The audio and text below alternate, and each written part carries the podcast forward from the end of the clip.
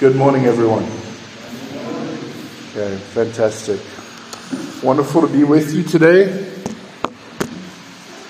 And my joy to bring God's word to you this morning.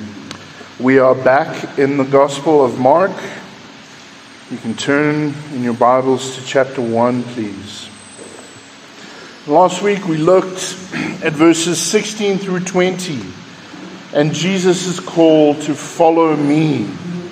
We saw that Jesus is calling, we saw Jesus' calling of the first four disciples with a capital D, who we said would later be called by him to become apostles.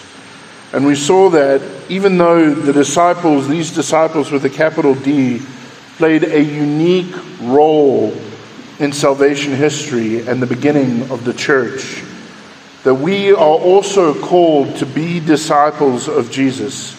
We're called to learn from him and to follow him. And his call for us to follow him is a total and absolute call. It's a call to leave anything and everything behind that might hinder us from following him. It's a call to make him our top priority and to live all of life for Him.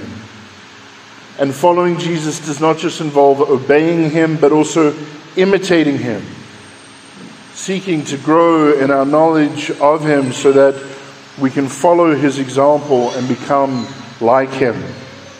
That's what we are called to. That's the goal of our Christian growth Christ like character, Christ like living.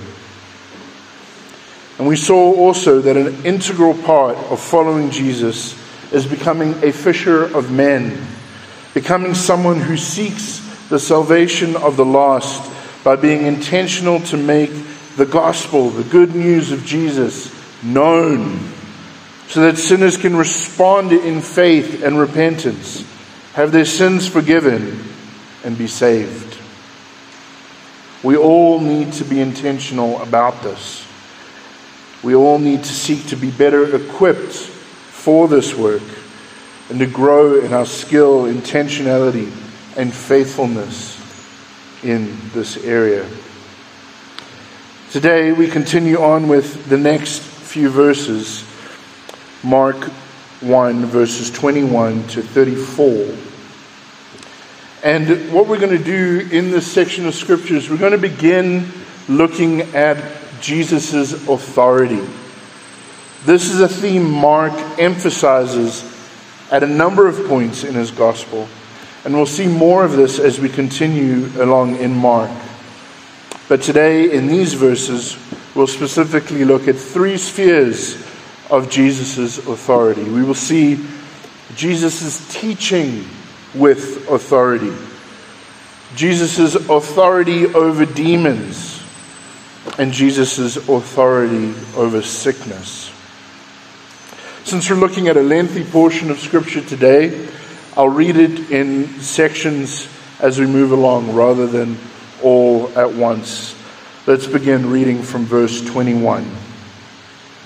And they, that is Jesus, along with the four men he's just called to follow him Simon, Andrew, James, and John they went into Capernaum, and immediately on the Sabbath, he entered the synagogue and was teaching.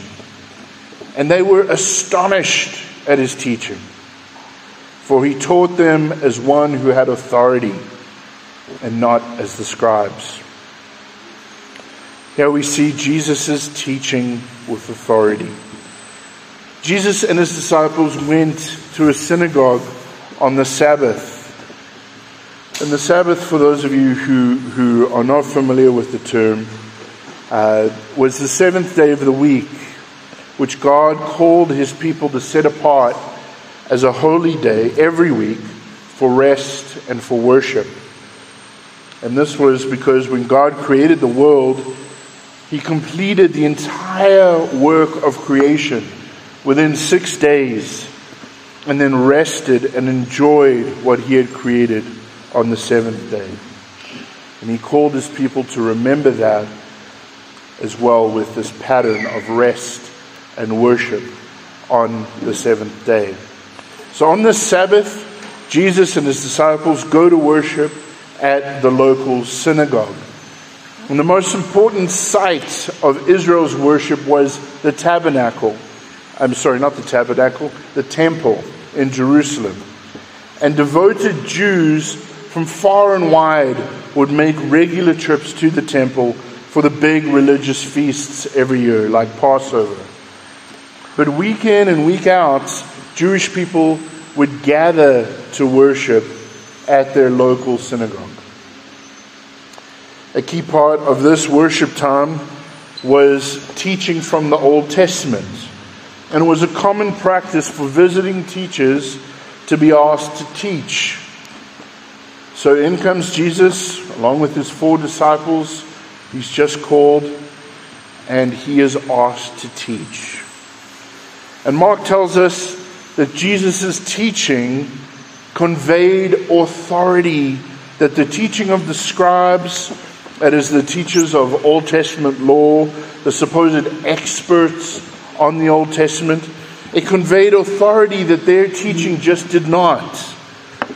And he doesn't elaborate about what it was about Jesus' teaching that made it stand, stand out as having a, a level, a degree of authority that the teaching of the scribes didn't have. But given the synagogue context, both Jesus and the scribes would have been teaching from the Old Testament. And yet, even though Jesus is teaching from already revealed scripture, from the Old Testament, we see in verse 28 that Jesus' teaching is described as new even if he was teaching passages that the people knew and had perhaps even heard uh, sermons on before, he had a mastery of the meaning of the text that they had never heard before. And he had an accompanying confidence that he knew definitively what the text meant and how it should be applied in life. Some scholars suggest that part of the difference that they would have seen here between the scribes and Jesus' teaching is based on the fact that scribes would have, would have regularly been quoting in quite an academic way from other scholars when they taught in an effort to support their positions. Whereas Jesus had no need to do this.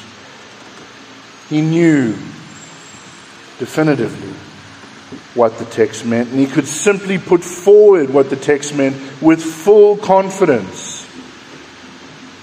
And with full confidence of how it should change the lives of those who heard it. This was no lecture. It was the very words of God spoken directly to the heart. At a depth no one else has ever fully comprehended Jesus understood that Scripture truly is the Word of the living God. And to an extent that no one else ever fully has, he knew, he knew just how valuable and weighty and powerful and authoritative it is. And as he taught, no one could miss it. This was God's Word and the hearers knew they must respond to it with humility and wholehearted obedience. We've talked in our previous sermons about how the prophecies and promises of the Messiah anticipated a king who would come to rescue and reign, and how they also anticipated a priest who would be the mediator between God and man, who would reconcile and, and, and sort out the issue of our sin between God and man. But these messianic prophecies also anticipated a prophet, the ultimate prophet, the ultimate spokesman for God. In the Gospel of John, he refers to Jesus as the Word of God the Word of God, the one who reveals God and makes him known like never before. Here is the promised prophet. Here is the Word of God preaching the Word of God. And no one could miss the weight of authority. Mark says the people were astonished at his teaching. The idea is certainly one of awe and amazement, but also alarm. It was unsettling. As one scholar put it, Jesus' teaching presented with a sovereign authority that permitted neither debate nor theoretical reflection, confronted the congregation with the absolute claim of God upon their whole person. And to some, that is thrilling, but to others, it's unsettling, it's uncomfortable. Some embrace it, others rebel against it. Read with me now from verse 23. And immediately there was in their synagogue a man with an unclean spirit. And he cried out, What have you to do with us, Jesus of Nazareth? Have you come to destroy us? I know who you are, the Holy One of God. But Jesus rebuked him, saying, Be silent and come out of him. And the unclean spirit, convulsing him and crying out with a loud voice, came out of him. They all were amazed. So they questioned among themselves, saying, What is this? A new teaching with authority. He commands even the unclean spirits, and they obey him. Here we see Jesus' authority over demons. The Bible, friends, is very, very clear that Satan and demons are real. And here in the synagogue, we see a demon who is inside a man influencing him. And this is sometimes called, sometimes we'll refer to this as demon possession. And some of your Bible translations may even use that terminology. We need to remember, though, that the New Testament was originally written in Greek. And this is one of those cases where, uh, that partic- where a particular translation can be a little bit misleading. See, the original Greek language is not as strong as possession. It speaks of someone having a demon but not of a demon owning or completely controlling someone, as if that person has no ability whatsoever to make their own decisions. That would be too strong a view of what it, it, it means to have a demon. It's more accurate to think of a demon harassing someone, strongly influencing them rather than a demon being in complete and total control of someone. Now, that said, we still see in the Gospels and in Acts that demonic influence can be very, very strong, leading people to act in ways they wouldn't if they were thinking clearly and normally, and often leading them to do things that hurt and harm themselves or that bring them shame. As Jesus is teaching here, a man in the synagogue who has a demon inside him speaks out. Now, however, this demon was influencing this man and affecting him, it seems to have been subtle enough, at least at the moment when he was there in public in the synagogue, that the man could be in the synagogue without others around him realizing that he had a demon seems to have just been someone who was sitting in the congregation until he was disturbed by Jesus' authoritative teaching. It's like a wicked man who's found his way somehow, some way into a castle while the king is away. and he begins acting as if he owns the place. He invites all his friends over, and they've been doing whatever they like, making themselves very, very much at home. And this continues on day after day until one day this wicked man gallivanting around the castle doing his thing finds himself face to face with the king, the rightful owner of the castle. And suddenly he knows that he and his friends are in big trouble. Remember what we saw was Jesus' primary message during this early stage of his ministry. We saw this in chapter 1, verse 15. Jesus is proclaiming, The time is fulfilled. The kingdom of God is at hand. In other words, the kingdom is here because I'm here, because the king is here. And so the demon responds to Jesus' teaching. He cries out through the man he's inside What have you to do with us, Jesus of Nazareth? Have you come to destroy us? My judgment is coming, my punishment is coming. I know who you are, the Holy One of God. Now, the belief at this time and common practice amongst exorcists, amongst people who would try and drive demons out of people, was to try and gain some sort of power over spiritual beings by identifying them by name.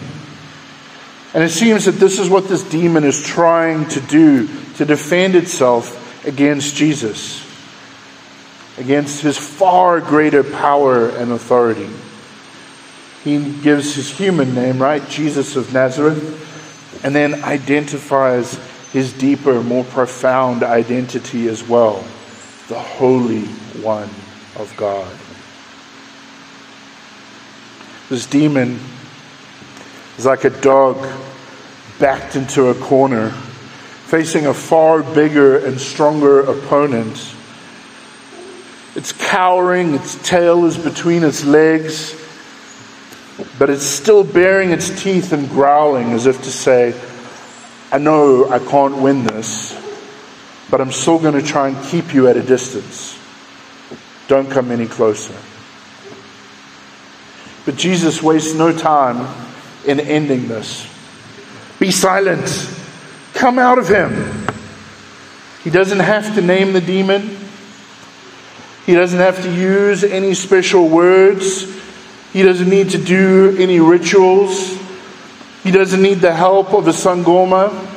He doesn't need the help of his ancestors. He doesn't need a charm. He doesn't need any muti. He doesn't even need to engage in some sort of battle or fight. He doesn't break a sweat. He just commands the demon and it obeys. Verse 26. And the unclean spirit, convulsing him and crying out with a loud voice, came out of him. Finished. Finished. And here, then, friends, is proof of the authority of this teacher. It's not just that his teaching is so new and powerful and dynamic that it gives a sense of uh, divine authority. It's not just that, it's that he speaks and things happen. He commands even the demons, and they obey. Now, this whole question of demonic activity and how Christians should think about demons and engage in spiritual warfare is a, is a very big and complex discussion. But for now, I just want you to make, I just want to make this very, very clear. All we need is Jesus. All we need is Jesus. We don't need help from any other supernatural beings or any other supernatural means. We just need Jesus. Calling on ancestors for help or going to Sangoma for help is kind of like me having a robber on my property. And imagine I've got the best armed response company in the country, and they're all there with big guns and with an armored car, and it's just over the top, really, you know. Um, this is, I've got a small army there on my property, and I'm thinking, okay, but but but wait. Let me get my, my son. Go, grab your water gun, your water pistol, your spray gun. We need some more help here, right? It doesn't add anything. And it's offensive, honestly, to the armed response guys to think that they would need that sort of help. All we need is Jesus. He has more than enough authority, more than enough power to command the demons. Look with me now at verse 29. And immediately he left the synagogue and entered the house of Simon and Andrew with James and John. Now Simon's mother in law lay ill with a fever, and immediately they told him about her. And he came and took her by the hand and lifted her up. And the fever left her, and she began to serve them. Here we see Jesus' authority over sickness. We don't know what sickness Peter's mother in law had, but she had a, seri- a fever serious enough to have her laying flat on her back in bed. And the text tells us Jesus came, took her by the hand, lifted her up, and the fever left her, and she began to serve them. As simple as that. As simple as that. Fever gone, full strength restored, so that she's able to immediately get right back to her feet and get busy serving a meal for her guests. Our friends, it would be a wrong interpretation of this passage to take from this that Christians should always anticipate healing, that we should expect healing from God whenever we ask for it. The Bible makes clear that it's not always God's will to heal quickly. It's not even always God's will to heal. But he always has good reasons for what he does. You and I, we often just want trials like sickness to just go away. But God uses trials and difficulties. God uses things like sickness to grow us in Christ like character, to grow our relationship with Him, and to bring glory to Himself. God is not our genie in a lamp. He's not our vending machine. We can't just command him to do what we want when we want it. He is God. The same God who has authority and power over all sickness certainly has the authority to decide if and when he will heal and he has the authority and power to work all things together for good, even sickness. We can trust him. And just as we said with demonic activity and spiritual warfare, we see here that we do not need special rituals or charms or any help from other supernatural beings when we or our loved ones are sick the way God's created this world. He's given us medicine, He's given us doctors, He's given us healthy eating and exercise and things like this. Things that are part of the natural world and how He made things to help us be healthy. That's all part of how He created the world to work. But we do not need any super, supernatural help other than from Jesus. He is the great physician, and He is more than capable of healing. Now, everything we've looked at in the sermon takes place in one jam packed day. Jesus and his disciples go to a synagogue where Jesus teaches, and everyone's amazed at, his, uh, at the authority with which he teaches. And then he encounters this man with a demon and commands it to leave the man uh, it's inside. Then, after this, uh, this uh, synagogue service, he and his disciples go to lunch at Simon Peter's home. And that's where Jesus heals his mother in law.